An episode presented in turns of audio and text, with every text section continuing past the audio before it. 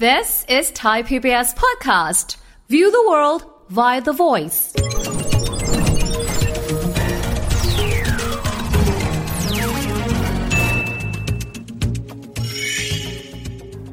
สวัสดีครับท่านผู้ชมครับเข้าสู่เศรษฐกิจติดบ้านในวันนี้นะครับ ปีนี้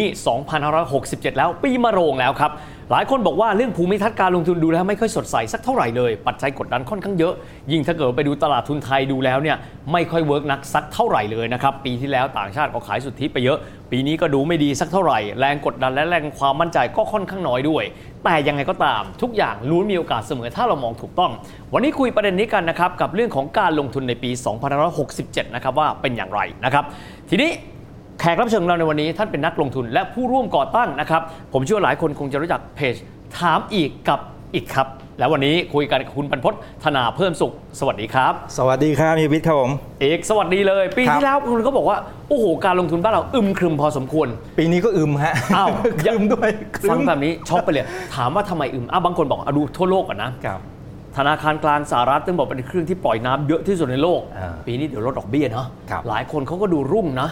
ทางด้านของ N a s d a q เดี๋ยวก็ปรับขึ้น S&P 500 ก็ปรับขึ้น แล้วทำไมบ้านเราดูไม่ดีครับ อันนี้ผมว่าเป็นคำถามที่อยู่ในใจของทุกคนนะ อืมอืม คือไอไอต่างประเทศเนี่ยทั้งอเมริกาก็ต้องออทำไฮนะฮะ อ่าอ่า อินเดียก็ออทำไฮ ครับ นะญี่ปุ่นก็ออทำไฮไอบ้านเราเนี่ยโอ้โหเนี่ยมันเกิดอะไรขึ้นเนี่ย อืม คือถ้าสมมติไปดูเอาแค่ผลตอบแทนสักปีที่แล้ว ครับ นะผลตอบแทนในตลาดหุ้นไทยเนี่ยถือว่าต่ำที่สุดนะครับในผมว่าเราได้รอบหลายปีอะ อืม นะฮะแล้วก็ถ้าเทียบกับหลาย ๆประเทศเนี่ยปรากฏว่าเฮ้ยบ้านเราเนี่ยก็แย่ที่สุดอันดับที่สองของโลกนะเฮวิท อืมอืม คือถ้าเทียบแย่ที่สุดสุด ๆ เลยเนี่ยคืออิสราเอลนะฮะ โอ้ ประมาณนั้น แต่เขามีเรื่องของเขาไง เขามีสงคราม เขามีสงครามแต่ไอเรามันก็ไม่ได้มีปัจจัยร้ายที่มันชัดเจนอะไรขนาดนั้นนะทำไมมันถึงนะมีแรงขายออกมาเยอะมากๆเลย ครับ นะครับมันมันมีหลายสาเหตุ อืม นะครับถ้าเราไล่เรียงกันไปเนี่ยอ่ะทางฝั่งของนักลงทุนต่างชาติ อืม โอ้พี่ฝรั่งนี่มันเป็นอะไรเนี่ย อยากจะถามเหมือนกันนะ คือปี 2 ปีที่แล้วเขาซื้อใช่ไหมครับเขาซื้อประมาณสัก2 0 0แสนล้านกลม อืม ๆนะครับพอปีที่แล้วคืนหมดเลยประมาณแสนเก้าก็2 0 0แสนแหละนะคือเหมือนกับเขาทำให้เราดีใจไปแป๊บหนึ่งอ่ะเออแล้วแล้วมันก็ตั้งคำถามกันว่าเอ๊ะมันเกิดอะไรขึ้นประเทศไทยของเราเนี่ยมัน มั สิ้นเสน่ห์ ขาด เหรอ เสน่ห์ไปแล้วหรือเปล่า เออ นะฮะซึ่งจริงถ้าเราไปดูเนี่ยมันก็จะมีหลายประเด็นเนาะคือถ้าสมมติเราดูจากภาพยาวๆเนี่ยแน่นอนเกี่ยวกับความสามารถในการแข่งขันเนี่ยก็ยังเป็นเครื่องหมายคำถามอยู่ในหลายส่วน มันต้องมีหลายอย่างที่เราต้องเร่งทำตั้งแต่วันเนี้ย อืม นโยบายของทางภาครัฐหลายส่วน ผมว่ากำลังมาถูกทางนะ อืม อย่างเช่นอ่ะสมมติแลนบริดจ์หลายคนอาจจะวิพากษ์วิจารณ์ความคุ้มค่าอะไรก็ตาม แต่ว่าจริงๆมันก็มีข้อดีอยู่ เพราะเราไม่ได้มีการลงทุนโครงสร้างพื้นฐานขนาดใหญ่มานานมากละ โอเค นั่น นั่นคือส่วนหนึ่งนะครับหรือแม้กระทั่งการออกไปรถโชว์ของท่านนายก อืม คุณเศรษฐาทวีสินเนี่ยไปรถโชว์ประเทศนั้นประเทศนี้ ผมว่ามันมีความคึกคัก แต่เรารออยู่ เรารออยู่ว่าเมื่อไหร่ที่ต่างชาติเขาจะกดปุ่มไปถึงฝั่ง FDI ว่า อืมอืม เฮ้ยประเทศไทยฉันมาแน่ โอเค นะครับอ่าเพราะฉะนั้นอันนี้คืออีกประเด็นประเด็นนะครับอีกส่วนหนึ่งผมว่ามันเป็นเรื่องของ EPS ด้วยกำไรสุทธิต่อหุ้น โอเค นะครับ ไอ้ที่เรียก earning per share เออร์เน็งเปอร์แช นี่ ร์ นะอ่าน นะฮะคือถ้าเราไปดูตั้งแต่ในช่วง 10 ปีที่ผ่านมามันไม่ไปไหนเลย อืม มันอยู่ประมาณสัก 85ถึง88 บาท โอเค ต่อหุ้น ปัจจุบันมันก็ยังเป็นอย่างนั้นอยู่นะแต่ว่าไอปีที่แล้วตอนแรกมันมีความหวังนะฮิวิตคือเปิดตอนต้นปีปั๊บคอนเซนแซสนี้ผมอ้างอิงจากบูมเบิร์กแล้วกันเนาะ อืมอืม นะที่เขารวบรวมความคิดเห็นของนักวิเคราะห์เนี่ยนะปรากฏว่าเขาบอก 100 บาทต่อหุ้น มีโอกาสได้ เปิดปีใหม่มาเฮ้ยเรารู้สึกมีความหวังอะ แต่พอหลังจากนั้นมันก็มีเหตุการณ์อินฟล t ชันอัตราเงินเฟ้อนู่นนี่ สงครามอะไรว่านไปบ้านเราเนี่ยโอ้โหรับมาเต็ม ๆ เลย เกิดอะไรขึ้นปั๊บรับมาเต็ม ๆ เลยนะเศรษฐกิจจีนเนี่ยมังกรใหญ่นะฮะดูมีปัญหาบ้านเราก็เจอผลกระทบด้วย อืม เพราะฉะนั้นมันมันเหมือนกับมันมีมันมีหลายปัจจัยลบที่เข้ามาพร้อมกัน เพราะฉะนั้น EPS มันก็เลยสะท้อนมา อ๋อ ช่วงต้นปี 100 บาท อืม ปลายปีมันเหลือ 80 ต้นๆ ปรับประมาณการล ปรับ ง ป ไประ มาณ เรื่อย การปรับแล้วปรับอีกปรับแล้วปรับอีกจน แต่ เราไม่ปรู้รับลง ว่าปรับลง ไม่ได้ปรับขึ้น ไม่ได้ปรับขึ้น เออ นะฮะและนี่แค่ต้นปีนะเฮียวิทย์ยังไม่นับว่าเดี๋ยวพอสารวันเตี้ยลงหรือเปล่านะในระหว่างทางเพราะเรายังไม่รู้ว่าปัจจัยที่เข้ามากระทบเนี่ยจะแค่ไหน ครับ และทีเนี้ยในตลาดหุ้นเองเนี่ยกำไรเนี่ยถือว่าเป็นเจ้ามือตัวใหญ่เลย ในภาพระยะยาว อืม นั้นถ้ากำไรมันลดลงสารวันเตี้ยลงเรื่อยๆแน่นอน พอคูณเป็น PE ออกมาเนี่ยอื้อหือฝรั่งเขาจะสนใจอะไรเรา ครับ นะครับ อืม อ่าหรือ หรือแม้กระทั่งถ้ามองนะสมมติอย่างเอาตลาดหุ้นมาเก็ตแคปของประเทศไทยทั้งตลาดกลมๆ ก็ประมาณสัก 17 ล้านล้านบาท ครับ นะครับถ้าไปเทียบกับหุ้นอเมริกา แค่ Apple ตัวเดียวเนี่ยคูณเข้ามาผมว่าก็ 50 ล้านล้านอ่ะ โอ้โห คือเขาตัวเดียวอ่ะ ของเขา ใหญ่กว่า สองล้านล้าน ตลาดหุ้นในบ้านเรา ๆทั้งหมด ทั้งหมดเล รวย มกัน คือไอ้เราเนี่ยมันแค่กระจิตเดียวเองอะ ครับ ่ะ 0.5%ของทั้งโลก เพราะฉะนั้นคือเราต้องมีเสน่ห์สุดๆน่ะเขาถึงจะเข้ามาลงทุน ครับ อันนี้ก็เป็นเหตุผลว่าทำไมทำไมมันถึงมีแรงขายออกมาเรื่อย ครับ ไม่หยุดไม่หย่อน อืม แต่ว่าส่วนตัวผมมองอย่างนี้นะครับว่าในช่วง 1-2 ปีนี้นะเฮียวิทย์ผมคิดว่ามันน่าจะให้ผลตอบแทนที่ดี เวลาที่คุยกับนักลงทุนให้บุญแบบนี้ เออ stay invest ใช่ ยังไงก็ตามถึงแม้ว่าตลาดดูไม่ค่อยดี ยังไง ครั ก็ บ ตามก็ควรที่จะเดินหน้าในการลงทุน แต่ทุกคนคิดอย่างนี้ ลงทุนแบบเสี่ยงน้อยที่สุด เออ นะฮะแต่คำว่าเสี่ยงน้อยที่สุดสำหรับแต่ละคนไม่เหมือนกัน ถูก มุมมองอีกครั้งว่าเสี่ยงน้อยสำหรับปี6 67 นี้คืออะไรครับ เสี่ยงน้อยเนี่ยจริง ๆ แล้วมันอาจจะต้องขึ้นอยู่กับความเข้าใจของตัวเราด้วย ครับ นะครับเพราะว่าคำว่าเสี่ยงน้อยเสี่ยงมากเนี่ยมันขึ้นอยู่กับว่าเราเนี่ยอ่ะผมผมยกตัวอย่างนี้กันจะได้เห็นภาพนะครับสมมุติว่าเราวาดวงกลมนะฮะเป็นสัก 3 วงก็ได้นะ อื ฮะ ม เป็นวงเล็กๆนะหนึ่งวงที่ 1 วงกลางนะแล้วก็วงใหญ่ อืม นะครับถ้าสมมุติว่าวงเล็กเนี่ยอาจจะเป็นเพื่อนสนิทเราก็ได้ อืม นะครับเช่นอ่ะเรารู้นิสัยใจคอยคนเนี้ยโอ้เนี่ยนายเอเนี่ยนะฮะมันชอบเป็นอย่างนี้เนี่ยนิสัยเป็นอย่างนี้นะพอมีเรื่องอะไรเข้ามาปั๊บเรื่องนี้มาแน่นอนของขึ้นแน่นอน อันนี้อันนี้ผมยกตัวอย่าง โอเค เราจะเข้าใจมองตาก็รู้ใจละ แต่พอวงกลางปั๊บเราอาจจะเริ่มรู้สึกว่า เอ๊ะเข้ามาอย่างนี้ เอ้ยก็พอรู้นะแต่เริ่มไม่มั่นใจละแต่พอไอ้วงนอกปั๊บเฮ้ยตกลงยังไงเนี่ยไอ้คนเนี้ยคือใครเนี่ยเราอาจจะเฮ้ยพี่หวัดดีครับ เราอาจจะรู้จักแค่ตรงนั้น นี่ผมผมแค่อุปมาอุปไมยเปรียบเทียบไม่เห็นว่า เช่น สมมุติเราทำความรู้จักกับสินทรัพย์อะไรก็ตาม อืม บางคนเขาจะบอกว่า เอ้ยเขารู้จักเงินฝากเขารู้จักตราสารหนี้ อืม เขารู้จักหุ้น อันเนี้ยอาจจะเป็นวงในของเขา อืมอืม มันอาจจะเป็นวงที่เขารู้จักมากที่สุดความเสี่ยงของเขาก็จะน้อยที่สุด อืม นะครับ แต่ถ้าบอกว่าบางคนเขาบอกเขาถนัดคริปโต เฮ้ยผมเจอนะเฮียวิทย์ที่หลายๆ คนเนี่ยเขาไม่เคยลงทุนในรูปแบบที่เราลุ้นคุ้นเคยอะแบบหุ้นอะไรพวก สิ เนี้ น ย ทรัพย์เดิมๆอ่า เขาไม่ได้มาสเต็ปนั้นนะ กระโดดเข้าไปที่ฝั่งคริปโตแล้ว ข้ามไปเลย แล้วทำได้ดีด้วย โอเค หลายคนกำไรเป็นหลักหลายสิบล้าน อืมอืม แต่นั่นคือวงในของเขาเพราะเขารู้จักแล้วเขาเข้าใจ พอเขาเข้าใจปั๊บเขาจะลงทุนด้วยความมั่นใจ แล้วเขารู้ว่าเขากำลังเล่นกับอะไรอยู่ นั่นก็เลยเป็นที่มาว่าอันนั้นคือความเสี่ยงที่ต่ำที่สุด อืม แต่ส่วนตัวเนี่ยผมจะไล่ดูทั้งหมดเลย จะไล่ดูหลาย ๆ ธีม หาไอเดียในการลงทุนนะครับ ถ้าผมมองเนาะนะครับว่าถ้าเป็นทางฝั่งของตลาดหุ้นไทยเองเนี่ยมันมีโอกาสนะที่ระหว่างทางมันอาจจะกึกกึกกึกกึกลง อืม มันอาจจะล่วงลง มันอาจจะมีการปรับฐาน แต่ ครับ ว่าในภาพรวมเนี่ยภาพสัก 1 ปี 2 ปี มันมีโอกาสที่ไปต่ออ ม นะครับ มีหลายเหตุผล เอาจากทางฝั่งของต่างประเทศก่อน คือเวลาที่เราจะเป็นนักลงทุนเนี่ย ส่วนตัวผมเชื่อ ผมเชื่อว่าเราจะต้องคิดมากกว่าคนอื่น อืม คิดซับซ้อนมากกว่าคนอื่น คิดหลายชั้นมากกว่าคนอื่น ถ้าเราอยากเป็นคนส่วนน้อยที่ประสบความสำเร็จ อ่า เพราะว่าคือตลาดหุ้นเนี่ยมันจะเป็นอะไรที่สามารถเปลี่ยนชีวิตของคนชั้นกลาง หลายๆ คนมาจากคนชั้นกลางอยู่แล้วแต่ตลาดหุ้นสามารถพลิกฐานะให้กลายเป็นคนร่ำรวยได้ อือฮึ อันนี้ผมเชื่อเต็มประตูแล้วมันเกิดขึ้นแล้วกับใครหลาย ๆ คนนะครับเพียงแต่ว่าประเด็นก็คือว่าถ้า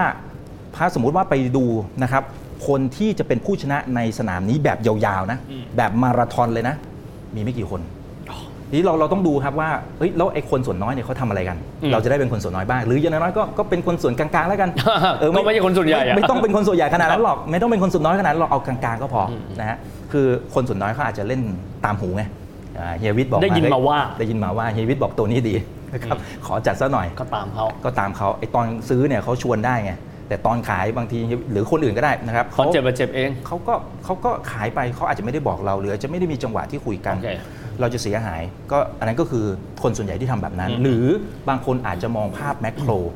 นะครับมากเกินไป อืม คือพอมองภาพแมกโครมากเกินไปปั๊บเขาอาจจะเล่นตาม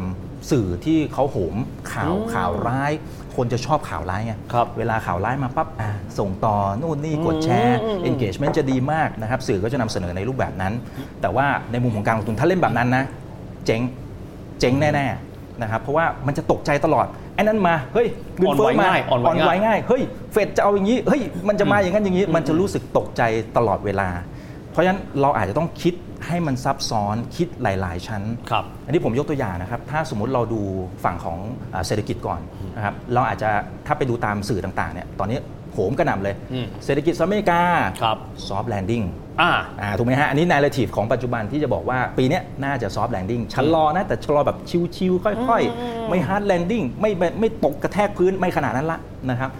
เงินเฟ้อพีคละ อืม ถึงจุดสูงสุดละนะครับ เรื่องของอัตราดอกเบี้ยถึงจุดสูงสุดละ อืม มันก็จะประมาณนี้นะครับ หรือดอลลาร์อาจจะอ่อนค่า อืม อ่า อันนี้มันอาจจะเป็นนา r a ทีฟที่คนเริ่มพูดในสื่อต่างๆ มันก็เลยสะท้อนให้เห็นว่าเฮ้ยในช่วงปลายปีอะทำไมพวกสินทรัพย์เสี่ยง พวกหุ้น พวกอ่าคริปโตอะไรต่างๆ มันถึงขึ้นมาค่อนข้างจะเยอะมาก อืมอืม นะครับในช่วงปลายปี ครับ จนถึงปัจจุบันจริงๆ มันเริ่มที่จะถอยลงมาบ้างแล้ว อืม เพราะฉะนั้นเราอาจจะต้องคิดซ้อนลงไปอีกนิดนึงว่าเฮ้ยจริงหรือเปล่า อืมอืม เศรษฐกิจสหรัฐอเมริกามันจะซอฟต์แลนดิ้งจริงหรือเปล่า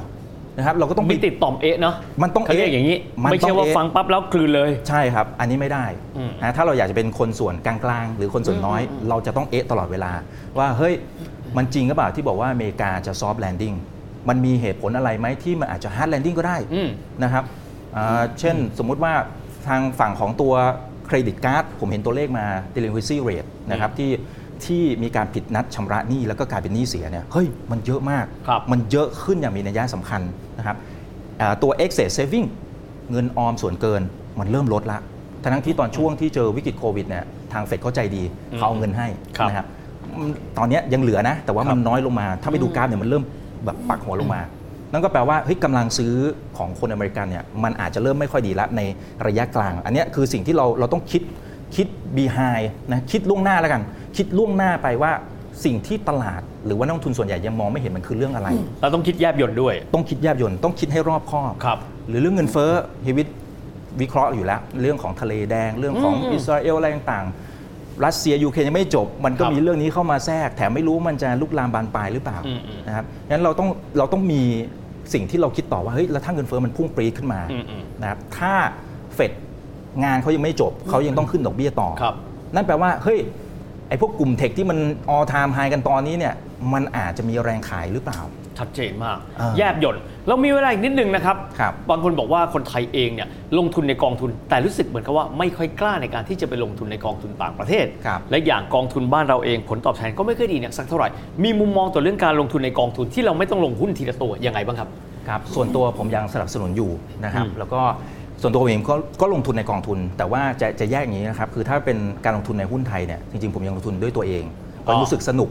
ในการ อ่า ค้ผนมนึกอ หา อก า monitor ว่า แต่ละตัว monitor เองนะ แต่ละตัวเป็นยังไง business model เป็นยังไง อืม มันรู้สึกเหมือนกับเพลิดเพลิน ครับ นะครับแต่ว่าถ้าเป็นทางฝั่งต่างประเทศเนี่ยโอเคเรื่องของภาษีของหุ้นรายตัวนี่คือส่วนหนึ่งที่ทำให้ อ๋อก ลับมาคิดเหมือนกัน ครับ ในเรื่องของการลงทุน อ๋อเพราะเขามันจะเริ่มเก็บภาษีกำไรที่ได้มาจากการขายหุ้น ใช่ ต่างประเทศ ใช่ เป็นตัว ครับ ใช่ครับ อันนั้นก็เลยทำให้กลับมา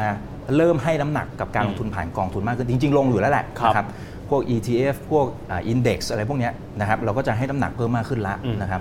แล้วมันมีมันมีข้อได้เปรียบเวลาที่เราลงในพวกกองทุนเนี่ยคือผู้จัดการกองทุนเขาจะสามารถเข้าถึงข้อมูลที่ที่เราอาจจะไม่สามารถเข้าถึงได้อะคืออย่างสมมุติว่าอ่าหุ้นไทยเรารู้อ่าเราไปร้านสะดวกซื้อเราไปห้างค้าปลีกเราไปอย่างเงี้ยเราพอที่จะเห็นเซนส์ว่าเฮ้ยมันน่าจะ คือ ดี เราเราอยู่ในระบบเศรษฐกิจไทยอ่ะว่า อ่า งั้นเถอะ เพราะฉะนั้นเราเราจะใกล้ชิดอ่ะ ครับ คือเราจะใกล้ชิดหรือเราเป็นลูกค้าอยู่แล้ว เราก็จะรู้ว่า อ๋อ สินค้าตัวเนี้ยมันดีจริงหรือเปล่า อืม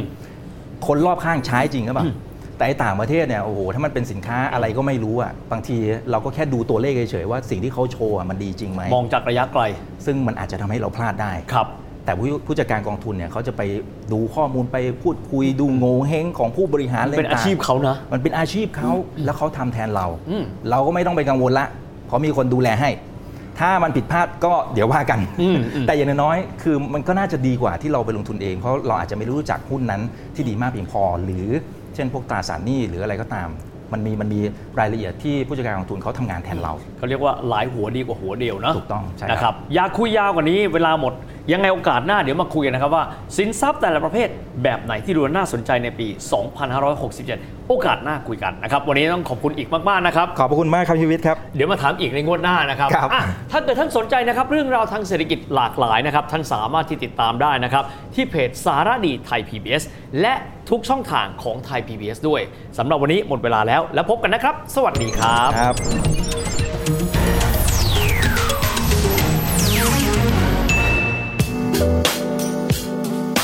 ติดตามรายการทางเว็บไซต์และแอปพลิเคชันของไทย PBS Podcast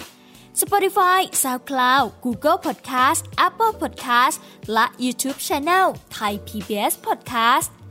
Thai PBS Podcast. View the world via the voice.